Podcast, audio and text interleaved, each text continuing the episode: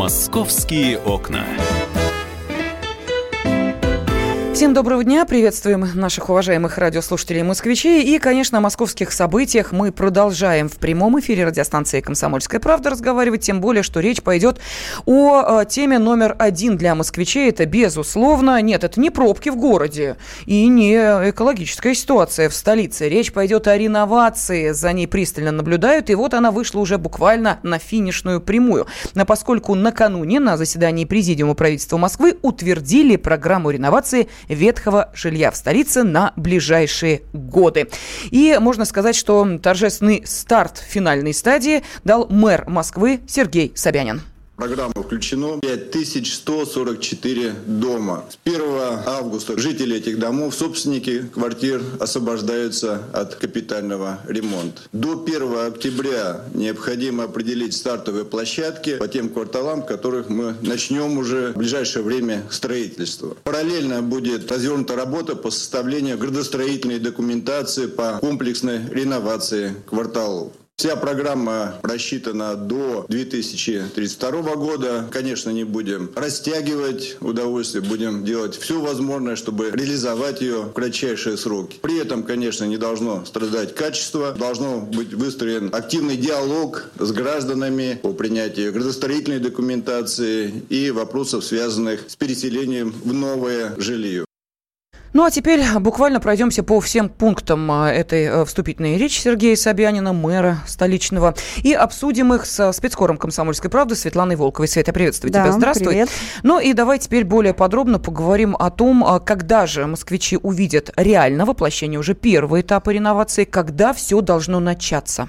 Но если говорить о том, что вот, когда оно начнется массово, то это не раньше, чем через два года, где-то к концу 2019 года, когда уже будет понятно, как вчера э, объясняли нам э, чиновники на заседании, э, будет понятно сроки уже, будут понятны районы, в которых будет все это происходить, э, и какие-то этапы, как это все вообще будет двигаться вот в течение этого времени до 2032 года.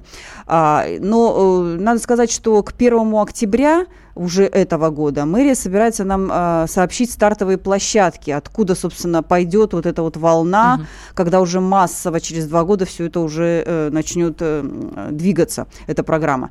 А, ну вот эти стартовые площадки вчера, в общем-то, даже и некоторые из них озвучены были, поскольку вчера же в мэрии подвели итоги, первые итоги э, международного конкурса на планировку новых кварталов на месте снесенных пятиэтажек. И, и уже известно, что там будут... Э, а, первые кварталы это Кузьминки. Кузьминки вообще станет у нас э, отправной точкой вообще реновации. Это будет э, такая образцово-показательная площадка и, можно сказать, э, главное место, где будут снесены ну, практически все старые дома. 284 дома, это практически весь район будет перестраиваться, ломаться. А, ну, хочется надеяться только, что жителям Кузьминок хватит силы, терпения это выдержать все, потому что реально они будут жить на строительной площадке все эти годы. Причем а, жителей тех домов, которые не входят да. в программу реновации, да, а да. там есть дома, возведенные не так давно, да. и жители покупали там квартиры за собственные деньги. В общем, мы понимаем, что да, еще услышим а, много а, приятных ну, слов. Надеемся все-таки, что, э, судя по тому, кто будет реконструировать этот квартал, а будет проводить в нем реконструкцию по итогам конкурса а, британское очень известное бюро Захи Хадид.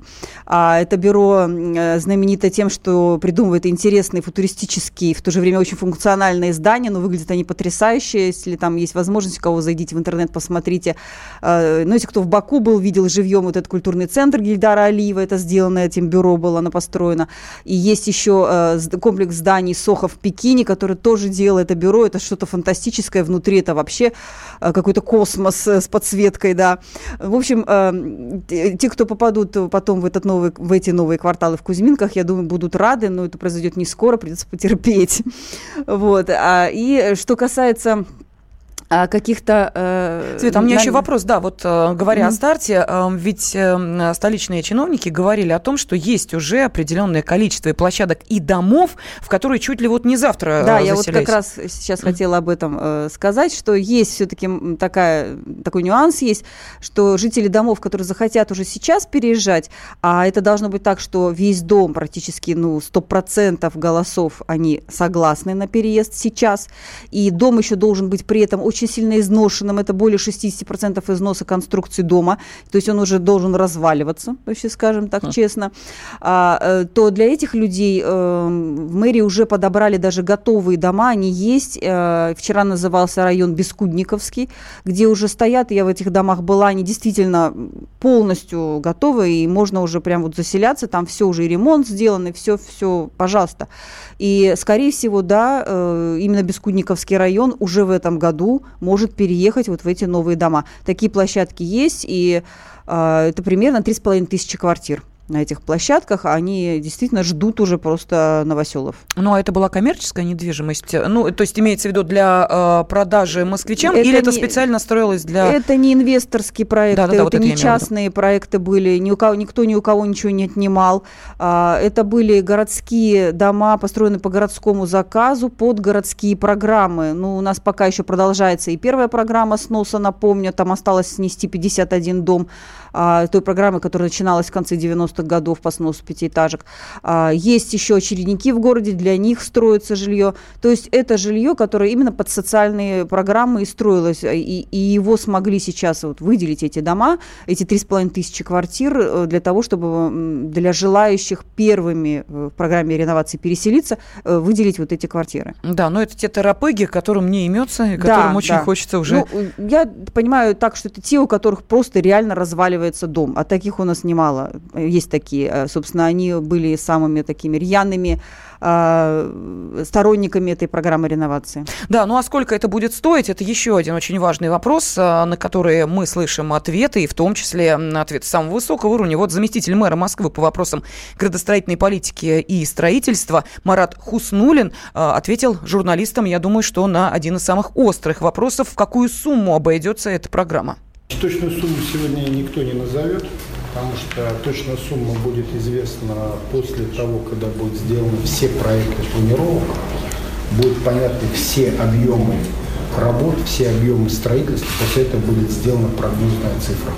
Прогнозная цифра. Но могу сказать, что у нас в бюджете на ближайшие два года предусмотрено порядка 200 миллиардов для начала строительства стартовых домов. Мы порядка 300 площадок на сегодняшний день имеем в работе, работают практически в круглосуточном режиме, готовим обосновывающие материалы, готовим, смотрим, на какую стартовую площадку, какие дома могут переехать, готовим квартирографию, смотрим транспортную, социальную инфраструктуру, пешую доступность. То есть вот фактически нет ни одного дня, чтобы мы этой работой не занимались. Ну вот сейчас э, замэр Москвы Марат Хуснулин, ответив на вопрос журналистов, а сколько может стоить сама программа реновации, все-таки какую-то определенную э, ясность внес.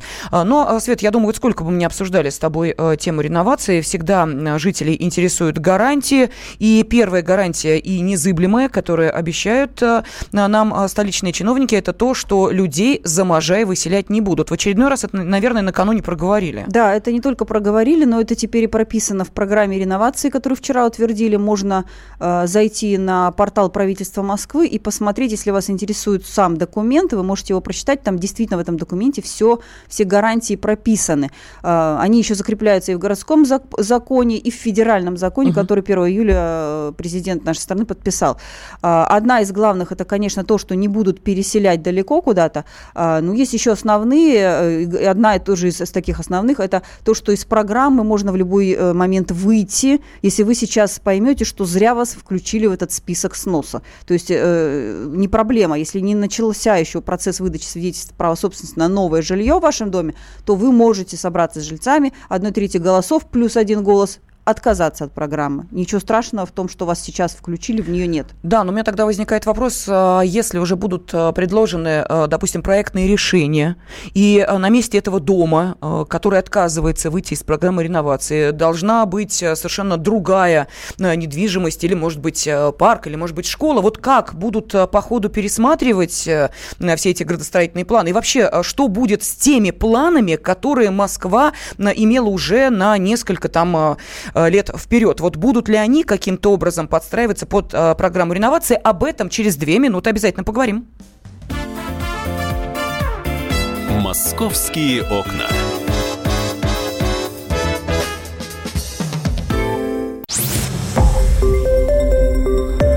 Радио Комсомольская правда".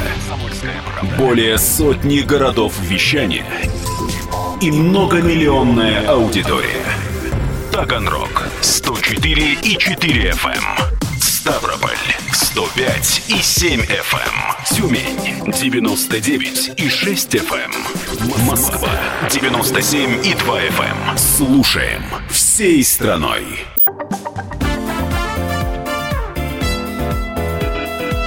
Московские окна студии специальный корреспондент «Комсомольской правды» Светлана Волкова, и мы продолжаем обсуждать реновацию. Есть более чем солидный повод. Накануне на заседании Президиума правительства Москвы утвердили программу реновации ветхого жилья в столице на ближайшие годы. А, ну и а, накануне же, насколько я понимаю, окончательно стало известно о том, что с 1 августа а, жителям таких домов будет подешевле коммунальные платежи. Да, есть такой момент, а, я думаю, приятный для тех, кто попал в список сноса. А, действительно, по закону теперь а, не имеет права власти вписывать в коммунальные квитанции взносы за капитальный ремонт э, жителям вот этих 5144 домов. А, поскольку решение принято 1 августа, то значит уже платежки за август, которые жители начнут получать в конце августа, начале сентября, там уже в этих платежках не будет этой суммы. А, она составляет э, на квартиру в зависимости от метража там у кого-то 500-800 рублей, угу. у кого-то полторы-две тысячи, иногда больше, если метраж квартиры больше. То есть, конечно, платежка сейчас уменьшается, и а, жители не будут вот этих домов платить за капремонт, ремонт до того момента, как их переселят в новые дома. А в новых домах уже, извините, придется оплачивать эту ставку. Есть еще один приятный нюанс, а, еще одна льгота для переселенцев. Сейчас э, Госдума рассматривает проект закона, по которому переселенцев будут освобождать от оплаты налогов на недвижимость. Есть у нас в законе такая особенность, э, когда люди меняют э, старое жилье на новое, и если новое жилье по стоимости выше старого, а в случае с пятиэтажками это произойдет, потому что пятиэтажки, они оценивают оказываются, конечно же, по стоимости ниже, чем новостройки, упакованные технически полностью и э, нормальные да, дома, не разваливающиеся, а, то э, здесь по нашей системе налогообложения э, нашей стране нужно платить налоги вот на эту разницу стоимости в размере 13% от НДФЛ. Да?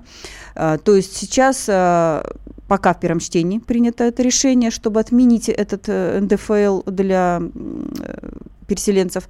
Но я думаю, что в ближайший уже месяц он будет принят в окончательном чтении, угу. и эта льгота уже будет действовать для тех, кто начнет переселяться в этом году. Да, ну вот сама программа реновации, конечно, заставляет пересмотреть э, другие городские программы. Планировалось же развитие города на годы вперед. И вот, э, собственно, об этом, а еще и о стандартах благоустройства накануне также сказал заместитель мэра Москвы Марат Хуснулин. Мы к следующей неделе готовы выдать стандарты отделки комфорт, они комфорт уровня, они у нас полностью отработаны. Мы также мы буквально вот сегодня, наверное, поставили окончательную точку подготовки материалов по стандартам благоустройства. Я хочу сразу пояснить, что мэром поставлена задача сделать очень комфортную городскую среду, поэтому мы повышенные стандарты благоустройства берем. У нас много технических решений новых, у нас будут дополнительные проезды между комплексами домов, которые будут днем работать как проезды, а вечером как парковочного пространства. Значит, мы ставим задачу все-таки делать хорошей гранитной плиткой отделку, делать хорошие стандарты освещения, делать стандарты безопасности. То есть устанавливать камеры как на входе дома, так и на основных местах э, прохода и скопления жителей. Ну вот мы слышали зам мэра Москвы по вопросам градостроительной политики и строительства Марат Хуснулина. А, Свет, ну получается, что все будет хорошо, но э, чуть позже. А вот сейчас, допустим, если э, планировали построить в этом э, районе какую-нибудь школу, поликлинику, э, другой социально значимый объект, эти планы откладываются, они не актуальны, получается? Они не откладываются. Более того, вчера вот как раз Марат Хуснулин нам один такой пример привел в одном из районов Москвы. Э, обсуждалась тема строительства поликлиники. и люди поняли, что они теперь попадают в реновацию и, и запереживали, что все, сейчас поликлинику строить не будут.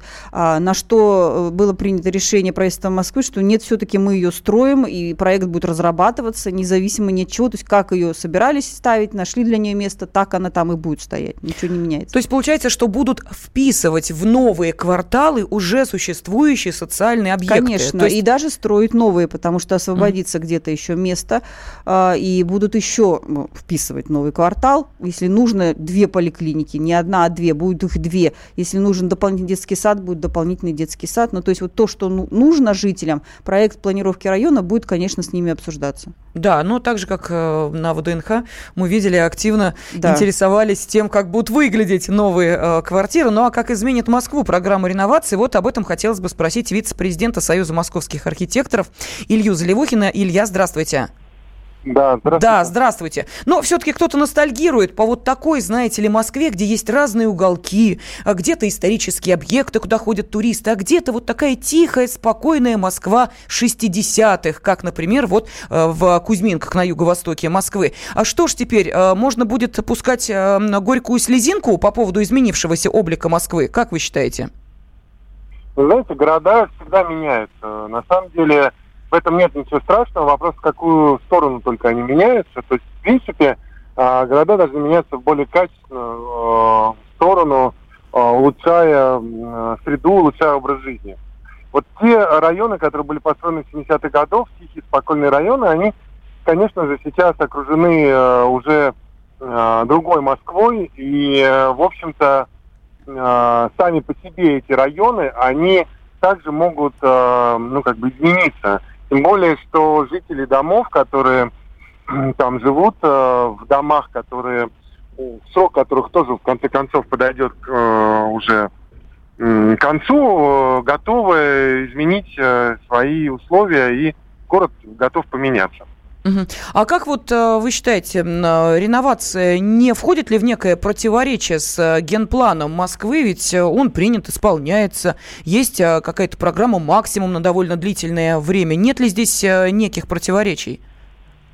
Вы знаете, ну, а, в принципе, в генплане было заложено так или иначе трансформация а, существующих территорий. И поэтому а, в общем-то, сейчас, а, после того, как будет проведен архитектурный конкурс, будет разработана градостроительная документация. А, документация будет разработана комплексно с учетом всех транспортных, социальных и инженерных изменений. Поэтому корректировки в генплан, конечно, будут вноситься. Поэтому есть поручение мэра разработать и внести градостроительную документацию, да? Но самим, самим самой идеологией генерального плана, которая предполагает развития города, я думаю, что здесь нет каких-то серьезных противоречий. Угу.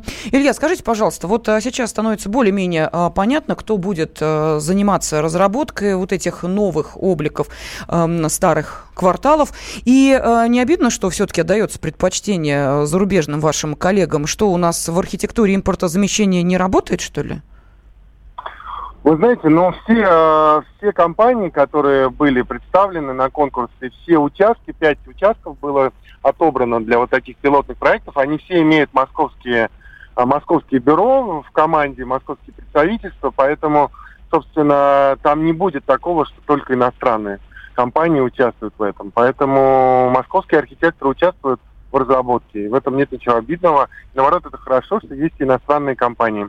Угу. Но, а, Своим все, опытом. Да, все-таки, а, как вам кажется, вот а, вам уже скорее как а, творческому человеку вопрос, а, надо ли учитывать а, прошлое того или иного района квартала, надо ли каким-то образом а, эту историю передавать в будущее, уже вот в новом проекте, который будет представляться? Или, знаете, как весь мир разрушим до основания, ну а затем уже построим город будущего практически? Ну вот вы знаете, только что я слушал, вы до этого говорили про поликлинику, которая будет построена, социальные объекты, которые будут учтены, которые существуют, объекты, архитектурные здания, которые попали под э, программу реновация, но при этом имеют архитектурную историческую ценность. Все эти объекты будут сохранены. То есть то, что хорошее есть э, на территории, все это будет сохранено, а будут э, как бы изменены, модернизированы только э, те территории, которые ну, скажем, застроены однотипными э, панельными или блочными домами. То есть на самом деле произойдет просто качественное изменение города. Угу. Спасибо огромное. Вице-президент Союза московских архитекторов Илья Заливухин был на связи с нашей студией. А, Свет, ну меньше минуты остается. Все-таки вот а, ты не будешь ностальгировать по вот этим старым райончикам Москвы? Ты знаешь, я жила в пятиэтажках. Э, вот те, в которых я жила, это были еще самые первые индустриальные серии. Это, конечно, было жуть. Вот по таким я точно ностальгировать не буду. И в коммуналках тоже. Вот знаешь, по ним как-то не хочется. А так, конечно, я думаю, какие-то э, такие милые уголки, я думаю, что они все-таки останутся, несмотря несмотря на то, что будет у нас сейчас массовый снос, но нам что-то сохранят для вот тех, кто любит ностальгировать. Да, ну или такой, знаешь, образцово-показательную пятиэтажку оставят да. для того, чтобы все ходили и смотрели, а как это было. Светлана Волкова, Елена Фойна были с вами. Московские окна.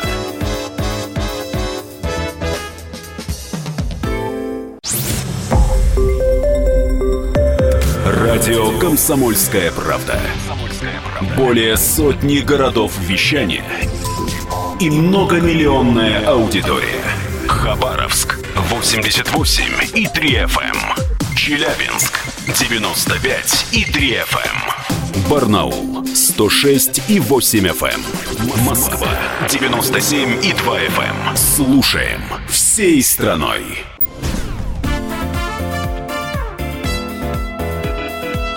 Московские окна. Мы продолжаем в прямом эфире радиостанции «Комсомольская правда» обсуждать самые громкие столичные темы и события. И вот э, дело о похищении полуторамесячного Матвея Иванова из больницы подмосковного Дедовска, похоже, действительно подходит к своему завершению. Накануне его начали разбирать в Истринском городском суде. Э, журналисты «Комсомольской правды» внимательно следили за этой историей, много писали об этом, мы обсуждали это в прямом эфире радиостанции «Комсомольская правда». Но, тем не менее, для тех, кто хочет освежить в памяти события, события, ну, кстати, не э, такие уж и э, давние. Э, давайте мы сейчас напомним, в чем суть этой истории. Справка на радио «Комсомольская правда». В мае 2014 года биологическая мать оформила официальный отказ от Матвея Иванова и оставила его в роддоме Дедовска. Мальчика перевели в детское отделение местной больницы, откуда через месяц его похитила неизвестная женщина. Поиски ребенка ни к чему не привели. В январе 2017 года стало известно, что все это время мальчик рос в семье Сергея и Елены Спаховых в 15 километрах от Дедовска в поселке Павловская Слобода. В семье его называли Егором. Обман раскрылся, когда Елена Спахова попыталась оформить на работе льготы на сына. В бухгалтерии обнаружили, что свидетельство о рождении подделано – Женщина призналась полиции, что украла ребенка после того, как у нее самой случился выкидыш. При этом Сергей Спахов был уверен, что воспитывает родного сына. Следственный комитет возбудил уголовное дело по статье «Похищение несовершеннолетнего», наказание по которой предусматривает до 12 лет лишения свободы. На время следствия Матвея Иванова поместили в Коломенский детский дом. Сергей Спахов подготовил документы, чтобы усыновить ребенка по закону, но мальчика отдали в другую семью. Спецкор «Комсомольской правды» Александр Рогоза, который сейчас с нами в студии. Саша, еще раз тебя приветствую. Да, привет. Да, э, накануне был как раз в э, суде, где э, начались слушания в Истринском городском суде. И, э, Саша, скажи, пожалуйста, вот э, я не знаю, можно ли э, сейчас ответить на вопрос, э, который нас интересовал на протяжении вот буквально года, когда стало известно э, о том, что ребенок найден и в какой семье он воспитывается. Эмоциональное это было, спонтанное решение женщины или все-таки некая спланированная операция? Ну, по крайней мере, с ее слов, э, она решала это в течение тех двух часов, что находилась в здании больницы. То есть предыстория, да, что она скрыла от мужа потери своего ребенка, выдала там обострение какой-то болезни за схватки, он отвез ее в больницу, и, как, наверное, большинство мужчин не стал, ну, отвез в, детскую, в женскую консультацию и оставил, да, и не вдавался в подробности. Она ему через несколько дней сказала, что все, я родила, отлично, но мальчика надо на несколько дней оставить а, под присмотром врачей. И он ее все время, но когда там врачи звонили, а, как бы задавал эти вопросы. Потом она сказала, все, можно ехать, но на тот момент, по ее словам, она еще не знала, как будет выпутываться из этой ситуации. Поскольку, я напомню, женщина уже 40-летняя на тот момент, ну, около 40 лет ей уже было, первые серьезные отношения, первый мужчина, с которым она жила в гражданском на тот момент угу. браке, он еще не женился на ней. Этот ребенок, э, вот можно сказать, это был ее пропуск да, в дальнейшее семейное счастье. Ну, так и произошло. Да, то, то есть именно вот после этого, в кавычках, рождения, он э, зарегистрировал с ней э, э, официальные mm. да, отношения, э, стали они мужем и женой уже по документам, но, как она говорит, она вошла в здание больницы, еще не понимая, как она, что будет происходить. Там были даже эмоциональные ее высказывания, что она даже подумывала покончить с собой, потому что не хотела терять этого мужчину. И и, собственно, и все родственники были уверены, что она родила. То есть она, То есть она два часа сообщила. ходила по больнице? Она ходила по больнице, угу. якобы забрела случайно в детское отделение. А, Причем там я, я, я видел эту дверь, она такая железная,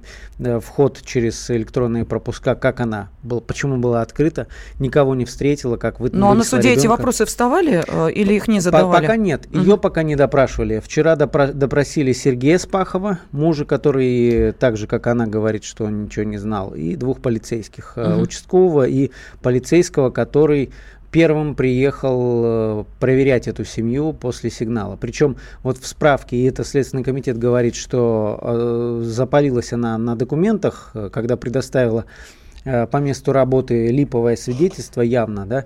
Но вчера зам начальника истринской полиции рассказал еще о том, что был сигнал, он подчеркнул про ребенка, который за три года практически своей жизни ни разу не был у педиатра. И они сопоставили по возрасту, подходит под того ребенка, проверили по базе, действительно у этой семьи официального ребенка нет, не было никакого свидетельства о рождении, и только поэтому, потом поехали разбираться уже на место. Да, и насколько я поняла, э, супруг э, Елены Спаховой вчера э, сказал э, на суде о том, что он не подозревал, что да. это не его сын. Ну и в связи с этим вот сейчас нас внимательно слушает председатель Московской коллегии адвокатов Князев партнер Андрей Князев. Андрей Геннадьевич, приветствуем вас, здравствуйте.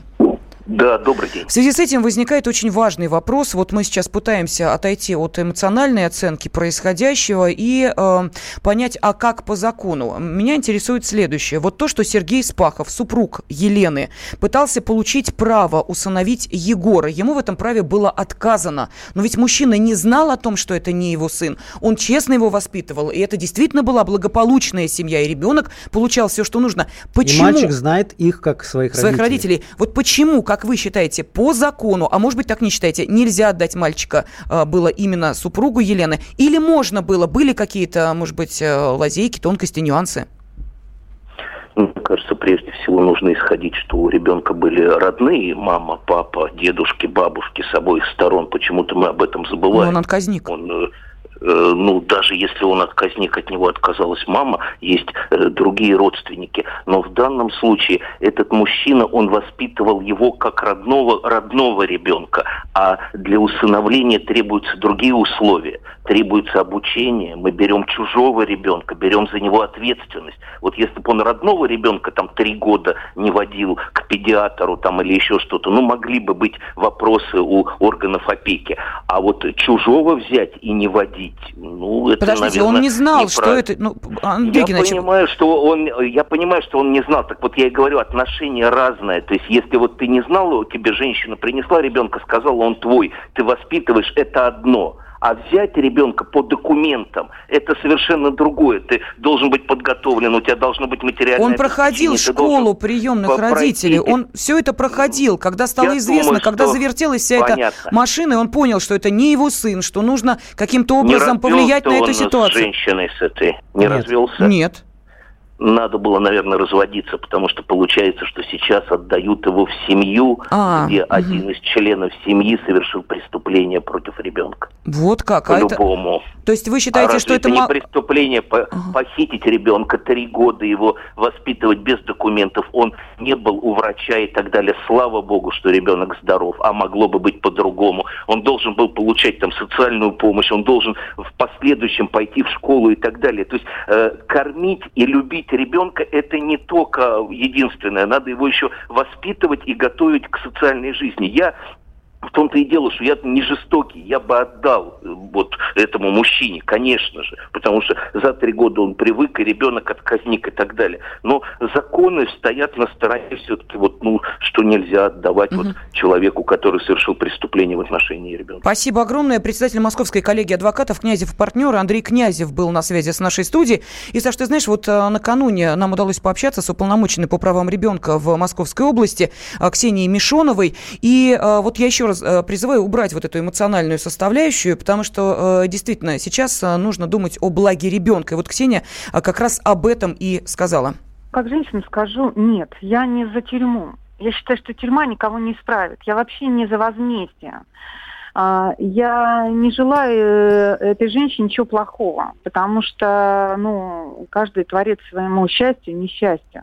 Мы должны еще раз сказать обществу, воровать детей нельзя, это преступление. Если честно, если меня спросите, я думаю, что ей дадут условно и правильно сделают. Тюрьма, правда, не, не улучшает ни людей, не меняет их к лучшему. Думаю, что она свое, в общем, уже наказание какое-то внутреннее тоже пережила большую историю.